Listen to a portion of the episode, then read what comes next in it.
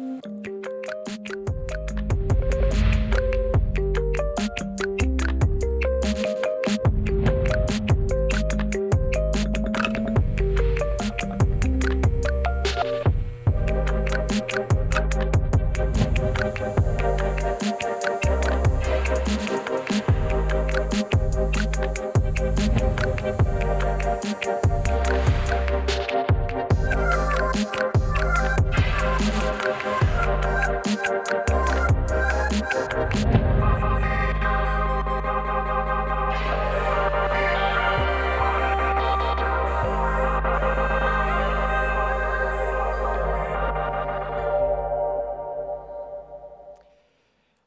there we were, just my mom and my dad and me.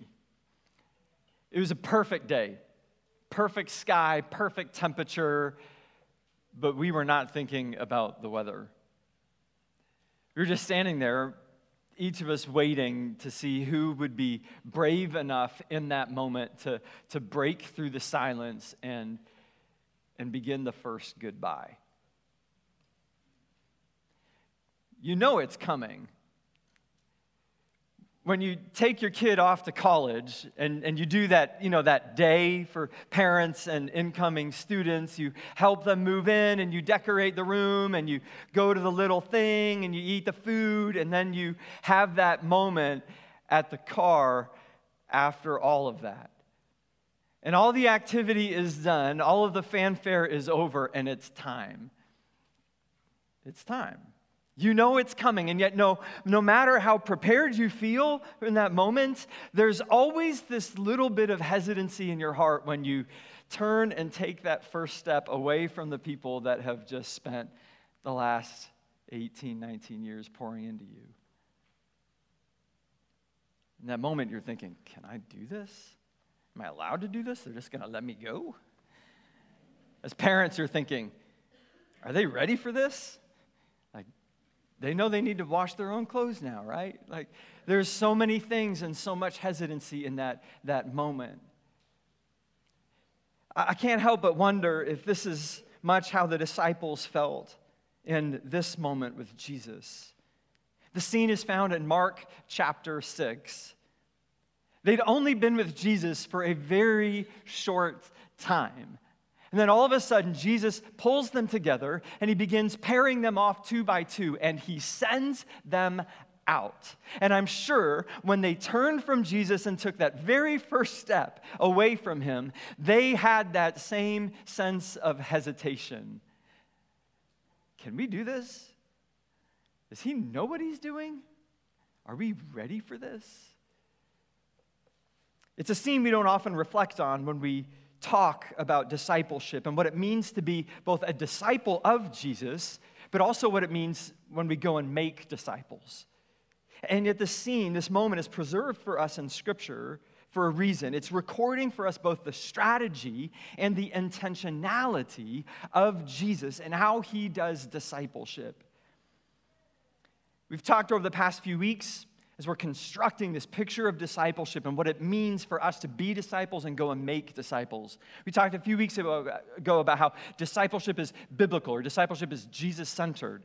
We talked about how at the center of this is not other conversations, other things. It's, it's God, it's His Word, it's the image of Jesus that we're pursuing. So, so the takeaway was, was read Scripture, talk Jesus. Remember that? Read Scripture, talk Jesus. When we come together to disciple at Northeast, that's the fabric, that's at the center. Read Scripture, talk Jesus, because we want to look like Him.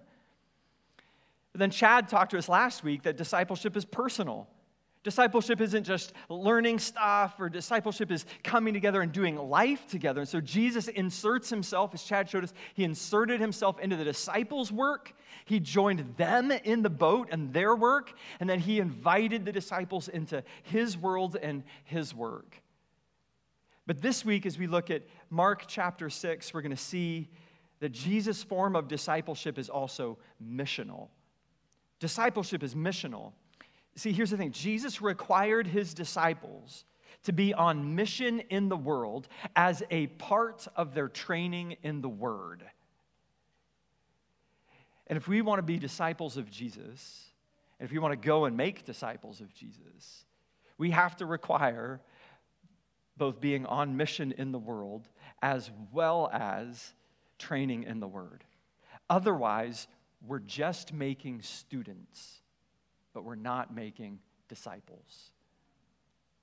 And we see this in Jesus' example in Mark chapter 6. So turn me to Mark chapter 6 if you're there already, or if you're not, uh, pull it up on whatever app you use or the Bible. There's one under your seat, or for those of you online, we'll put them on the screen as well so you can follow along. Mark chapter 6, beginning at verse 7, Mark records this. And he, Jesus, called the twelve and began to send them out two by two. And he gave them authority over the unclean spirits. He charged them to take nothing for their journey except a staff no bread, no bag, no money in their belts, but to wear sandals and not put on two tunics. And he said to them, Whenever you enter a house, stay there until you depart from there.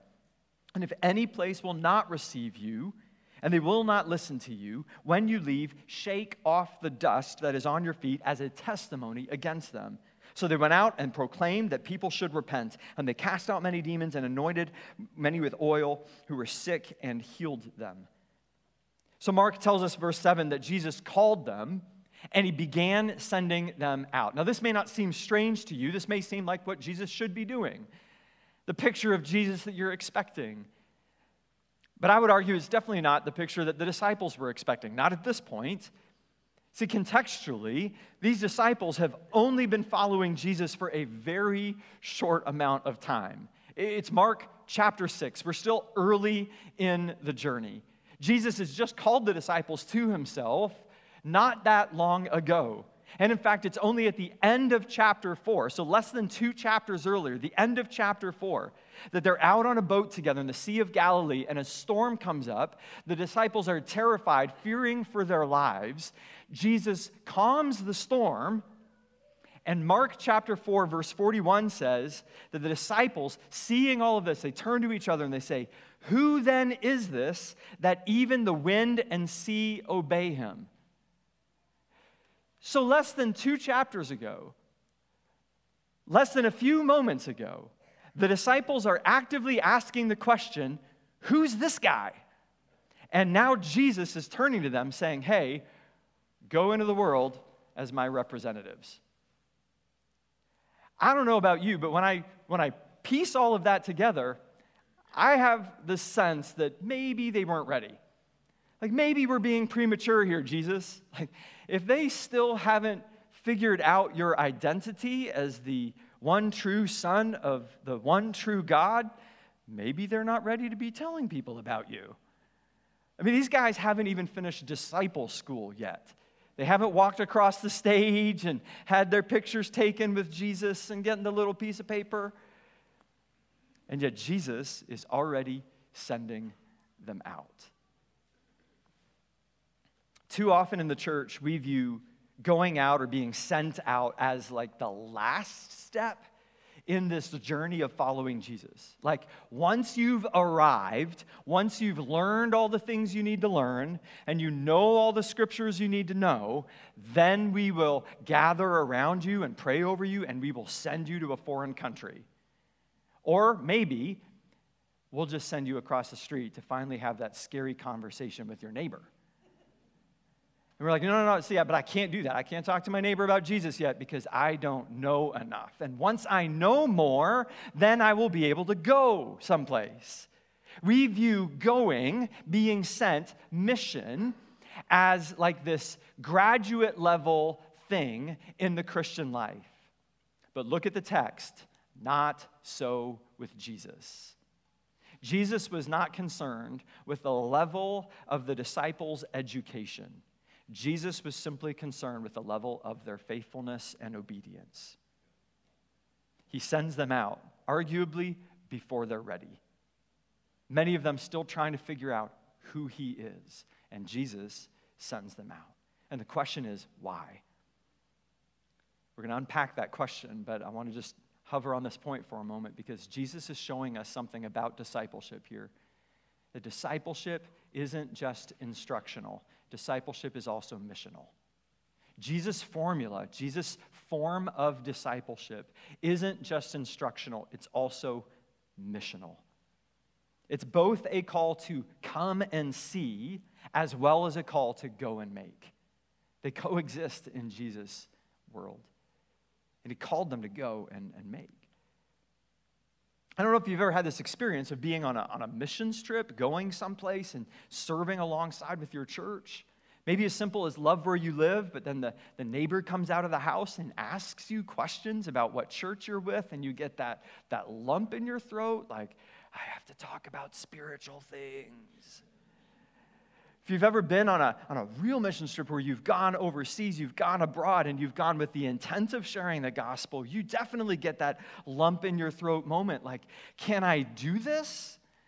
Am I ready for this? Do I have the right words? I'll never forget one of, one of our mission trips. We were newly married, we were so young and we were asked to chaperone a trip with college students to Europe. And the goal of the trip was to, to force these kids who are finishing Bible college to have spiritual conversations with people who are very like post Christian culture. They know nothing about Jesus. And we're taking these juniors and seniors before they graduate, you know, and before they go into churches. We're like, hey, talk to someone about Jesus. Like, that's the thing you should probably know to do. And I'll never forget one night, we got the, the girls put up in a room. We were, we were actually traveling through Italy at the time, and, um, and, and there was a lot of fatigue. We've been traveling for a while. Several of the girls weren't feeling well, so we made the decision hey, we need to stay here tonight instead of getting to, to where we were planning. So we put the, the girls up in a room, but because we were in a place we weren't expecting to be, the hotel was more expensive. We, we got a room for the girls and didn't really have the budget for the boys, and the leader thought it'd be a great idea if all the guys just slept at the train station because that would like furnish us with great opportunities to talk with people who we normally wouldn't interact with. You get no sleep at a train station, by the way, when you're sleeping on cold marble steps. But that morning, I woke up groggy and grumpy. No one's serving coffee on the steps of the train station for us and the other homeless people who've just slept there. And, and I'm there, and I just have in my mind, like, I need to wake up, I need to be ready for the day, and here we go on mission again. And I look over, and there's this guy sitting there. Uh, we were outside of Venice. He's looking over the canal at, at, a, at a cathedral on the other side. And the sun was coming up, and all I could see was his silhouette sitting there. And I just felt the Lord saying, There you go. And I was like, First thing in the morning, I am not ready for this. I need a lot more caffeine, maybe even breakfast. I can't go talk to him right now. I got morning breath. That would just be rude. That would not win him to Jesus. And I'm coming up with all of these internal excuses, but the Lord is just like, no, go. This is, the, this is it. Like he's looking at, at a cathedral. Like this is a prime spiritual opportunity. And with fear and trembling, I went into that conversation. I didn't know what I was going to say. My brain was foggy. I am not a morning person my willingness to step out was met with Jesus in that moment. All of a sudden, these scripture references are popping to mind, and I'm having a conversation with a young guy about Jesus. And he tells me that he's a Jew but doesn't know what to do with God. And we're looking at a church, and it's before seven in the morning, and we're having a conversation about whether Jesus is God. Jesus showed up in that moment. Not because I was prepared, and certainly not because I was caffeinated, but because I was willing. Discipleship isn't just instruction, it's, it's mission. It's about a willingness to go, even when you don't feel like you know. Jesus doesn't just send them, though, he has instructions for them as they go, and he's going to speak into this. Mark tells us Jesus sends them with instructions, verse 8 and 9. Pick it up with me he, Jesus, charged them to take nothing for their journey except a staff, no bread, no bag, no money in their belts, but to wear sandals and not put on two tunics. Now, that doesn't mean a lot to you, but it was significant to them because that's how they traveled. You would prepare and travel in that way. And Jesus is saying, no, you're not going to take the ordinary means of preparation. Jesus deprives them of those normal things that they would take on a journey, and instead, he's asking them to trust him. I'm sure they felt very unprepared then going into the world, but Jesus in this moment, why is he doing it? And, and what does this mean for us? Jesus in this moment is teaching them dependency. Jesus doesn't want them relying on what they're bringing on what they know or what they have. Why? Because the work of transformation depends on who? It's okay to talk to me a little bit in this point in the sermon. The work of transformation depends on who? God, right? Only God can open blinded eyes. Only God can, can pull a dead man from the tomb to release the shackles of sin and shame. Only God can do that, right? Jesus is teaching them dependency on the only one who can really do the work that he's asking them to do. It's not about you and what you know. It's not about you and what you take, whether you're fully funded and have your money back or not. Just trust me. And he calls them and he's teaching them dependency. It's one of the most critical truths of the gospel that we need to grasp. And one of the ways that we grasp it is by living on mission. That critical truth being this that we cannot save ourselves, we cannot deal with our own sin. We need Jesus, and it really all depends on Jesus. It's the backbone of the gospel. As disciples, then, being sent out on mission, even when we don't feel ready to be sent or prepared for conversation, this reinforces a critical part of gospel theology that when we go and trust Jesus with the work, Jesus shows up because it's his work. And that critical component of our gospel theology comes alive not just in moments of instruction, but in moments of obedience. And Jesus understood this, which is why he sent them even before they were ready. He sent them so they would learn to trust him. Jesus doesn't just send them, it says in verse 7, he gave them authority. Here's the thing God never sends us without equipping us, without giving us what we need. He, he granted to them, his disciples, his authority. He, he grants to us his Spirit, the Holy Spirit. For those who have, who have placed their faith in Jesus Christ, the Holy Spirit is given to us. Uh, Paul says in the book of Romans that the same power that pulled Jesus from the grave now lives in you if the same power that could resurrect Jesus from the grave lives in you, do you need to know more for God to do a work through you? Is it in any way, shape, or form then really dependent on you? No. Jesus just wants our willingness. Jesus just wants our obedience because he is providing the power, the power that can change a life. What does this mean for us? Well, first, he's teaching them dependency. He's also giving them an assurance of his presence. You and I, we have an assurance of his presence. And part of this then breaks down into this discipleship conversation that discipleship then, discipleship isn't just learning truths about God. Discipleship at its core, what Jesus is doing with these men, discipleship at its core, it's learning dependence on God as we join in his work. It's not just learning truths about God, discipleship is learning dependence on God as we join in his work in the world. If you want to make little disciples of the little rascals that you birth and are in your home, like as a parent wanting to bring them up in the faith, don't just teach them truths about God, teach them to depend on God.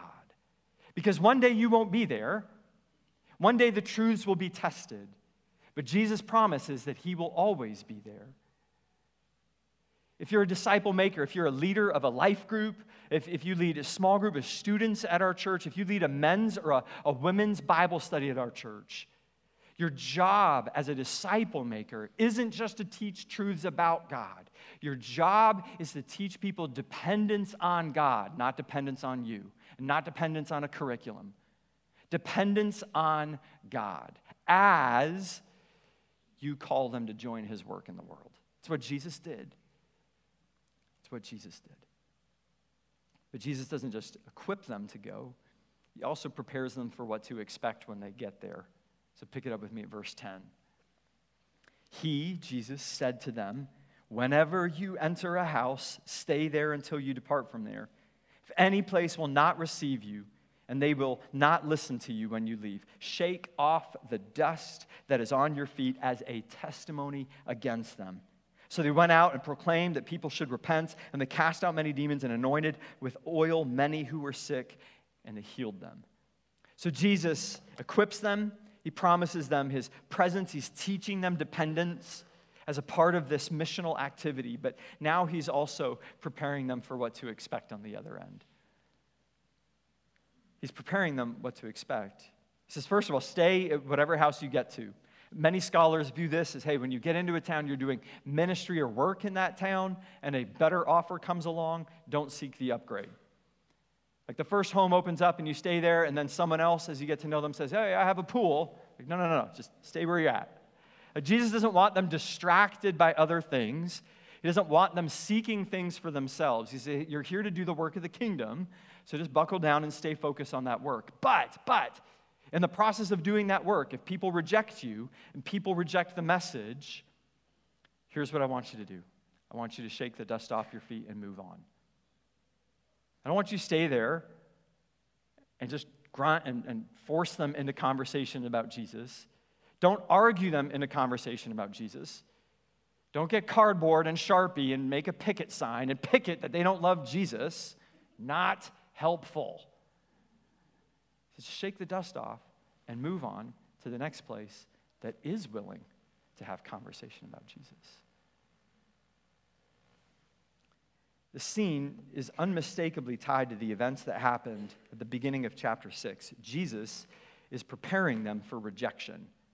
And what happens at the beginning of chapter 6? You can look up the page or scroll up just a little bit. The beginning of chapter 6, Jesus goes into Nazareth, which is his hometown, and his hometown rejects him. Jesus starts doing ministry and teaching and doing work there, and the hometown is like, nope. I don't know where this guy's coming from. Isn't this the carpenter's son? And now he's trying to teach us? I don't think so. It says in the midst of this, Jesus said to them, A prophet is not without honor except in his hometown and among his relatives in his own household. Mark goes on, verse 5, and he says, And he could do no mighty work there, except he laid his hands on a few sick people and healed them. And he marveled because of their unbelief. And Jesus ultimately moved on from his hometown. Here's the thing Jesus was rejected in his hometown. Jesus' preaching, his miracles were rejected and met with unbelief. So Jesus is simply preparing the disciples for what he himself has experienced. And yet, so often in these moments, we take it personally, don't we? Like, I, I see, I didn't know enough.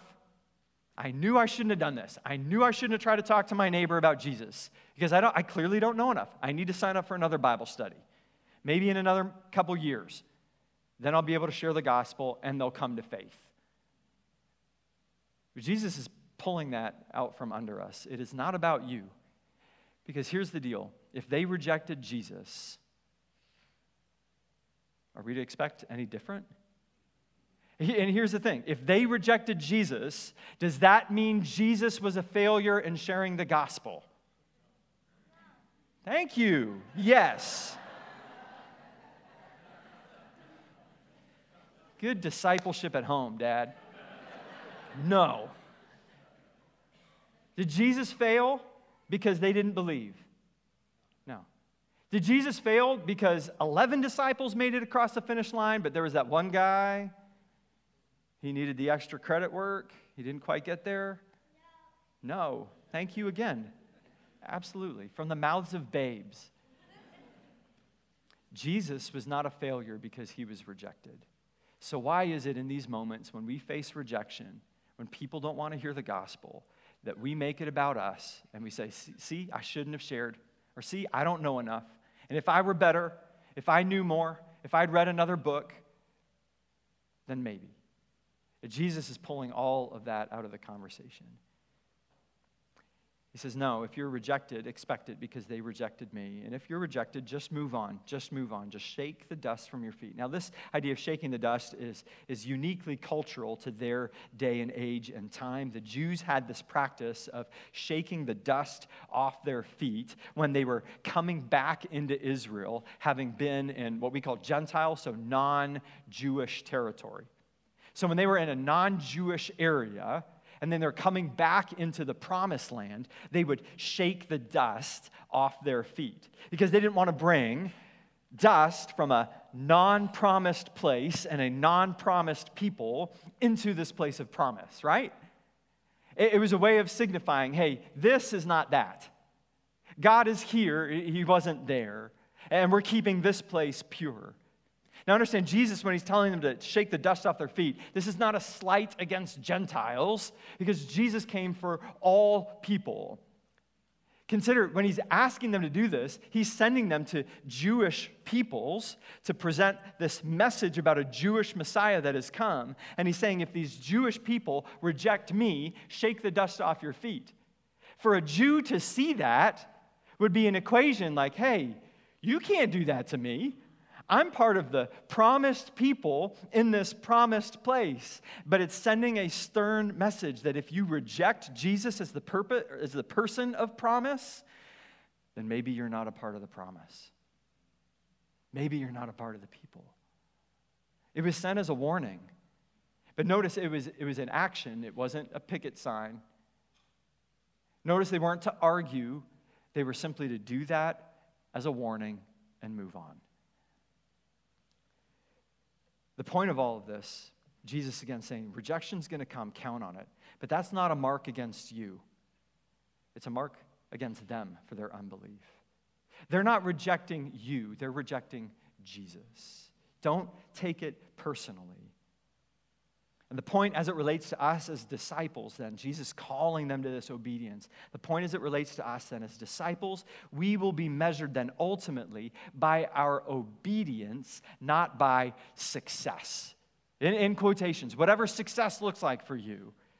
Like, well, I didn't, I had that conversation, I was trying to be faithful, but nothing happened. See, I don't know enough. See, I don't have the gift of evangelism. It's best that we just let those people do all the work.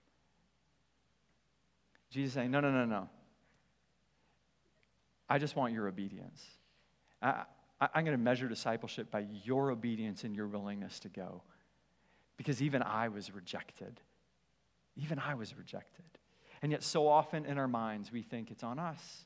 And what we know when Jesus is saying, No, I will equip you, I will lead you. You go and trust me with the rest. Discipleship is missional discipleship calls us on mission. It asks us to go and be a part of God's work in the world. And as we go, we actually learn far more about God's providence and God's promises and his presence with us when we go. But we compare ourselves to the disciples. Even in verse 13, man, they healed people and they cast out demons. Like, I can't do that stuff, so I'll just stay right here. There's so much more behind that. It's a whole nother sermon. The difference between the authority he granted them and just the, and the promise of the Holy Spirit he's granted us. So let's not compare ourselves to those disciples. Instead, let's just be willing to go. So, what does this mean for you and I? Let's, let's put rubber to the road here. Let's get practical for a moment. As it relates to this conversation on you as a disciple, what is God asking you to do? What's the takeaway? I want to give you two things. First, in order to really be a disciple and to be on mission, we realize now that means we have to live on mission. Then one of the key things we have to do as disciples then is pray the include me prayer. I used to call it the use me prayer, but another guy introduced me to this language, better language, include me prayer. The include me prayer, what's that? What's that? Here's what the include me prayer is. The include me prayer simply says to God this Lord, would you include me in your work in the world today. That's it. It's rocket science, right? I went to seminary for that. Four years and a lot of money. Here's why the prayer is important. See, what we do every morning is we're called to focus our thoughts and our hearts on Jesus. We spend time in the Word, we, we give our day to Him, we take our cares to Him. But I would challenge you as a disciple, you close every morning before you leave for work praying the include me prayer. And then pray it again when you get to work and you're about to walk in. Lord, would you include me in your work and whatever you're doing today? And here's the thing when we begin to pray that way regularly, it gives us eyes to see what God is doing in the world. And it gives us a heart that's sensitive to his work and ready to join in it. And guess what? When we start asking God to include us in that work, guess what he's going to start doing? Opening doors. And suddenly we're ready. And suddenly we've asked him for eyes to see, and we're seeing. So often we fall short. We, we pray the other prayers. We pray, God, forgive me, and God, bless me but we fail to pray, God, include me. Let's not be disciples who only ask for God's blessing, but fail to ask that He use us. Because discipleship is not just instructional, not about us and what we learn. Discipleship is also missional, being a part of God's work in the world. God, would you include me in your work in the world today? God, would you include me as I walk into this meeting? I know there's people who don't know you in this. I know this is an opportunity for me to, to bear my faith.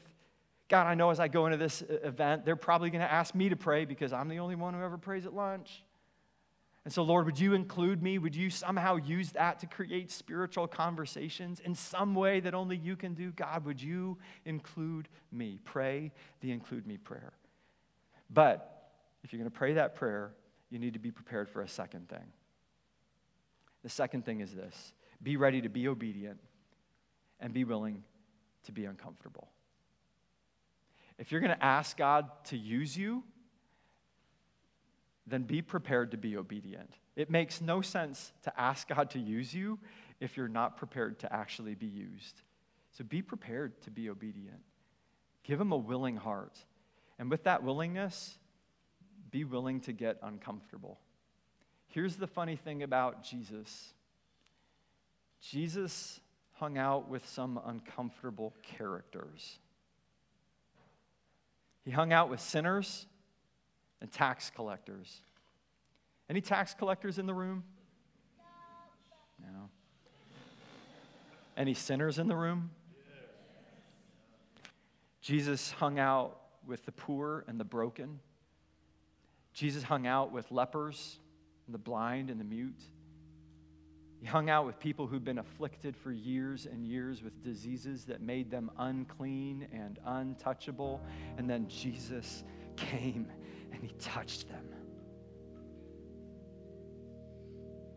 Jesus hung out with some uncomfortable people, so uncomfortable that all the religious leaders of the day refused to embrace this ministry that Jesus was throwing out there. It didn't look right, it didn't feel right. He was embracing all of the wrong people. Here's the deal if you're going to pray, God, include me, and you're going to be obedient to go where He sends you, be prepared for the fact that He's going to send you to places that make you uncomfortable. Because Jesus loves all people, not just the ones that look like us, not just the ones that talk like us, not just the ones that vote like us and Jesus expects that we will love them as He loved us, and that we will serve them as He gave up His life for us. And He calls us to go and to be the hands and feet of Jesus to uncomfortable people in uncomfortable places. But if your Jesus never takes you to uncomfortable people in uncomfortable places, then maybe you're not following Jesus. Or at the very least, maybe you're just following a sanitized, westernized version of Jesus. Jesus has this habit of inviting us into spaces that make us uncomfortable. Why? Because they grow our faith. And when it grows our faith, we end up looking more like Jesus. Which is why discipleship isn't just instructional, it's missional. And there's a certain irony to this, of course, because we're all sitting in rows this morning or sitting online being instructed. And it's easy to hear it in this setting, but Jesus would call us from this place with a willingness to go. And we have opportunity to go. We have opportunity to go this October and be the hands and feet of Jesus in our city with love where you live. And every time we invite the entire church and every time a portion shows up. Would you pray the include me prayer? Would you be willing to say, God, would you include me in that work? And give me a heart to obey and set other things aside. We've prayed for Afghans who are trapped prayed for Terps interpreters that you've served with, that you've longed to see rescued, knowing that their life is in peril. You know that San Antonio plans on bringing hundreds of them here and helping them resettle here. Far be it for the church to pray for their safety and then not show up when they need help in a new place. And so we're praying about how to respond, and we're praying about what do we do in the moment when they come. Will we be the church then? Would you pray the include me prayer? Would you pray the include me prayer for the single parent across the street? Would you pray the include me prayer for that person at work? Would you pray the include me prayer for that family member that just got diagnosed with cancer and they're asking the questions that matter? And you have a Jesus that has the answers. Would you pray the include me prayer? Father God, we come as your children and confess that this is an area of our discipleship that is uncomfortable and one that we, we tend to avoid. Father, forgive us. Lord, would you stretch our faith and teach us more and bigger and greater things about you by using us as a part of your work in the world. So, Father, give us hearts that are willing. Father, give us courage in those moments when we are afraid. Father, I ask that you grant words when we don't know what to say. And Lord, would you use us as the hands and feet of Jesus to show compassion to, to people who are wondering if God loves them and hears their cries? So, Father, include us this week in the work that you are doing in the world. We ask it in Jesus' name. Amen.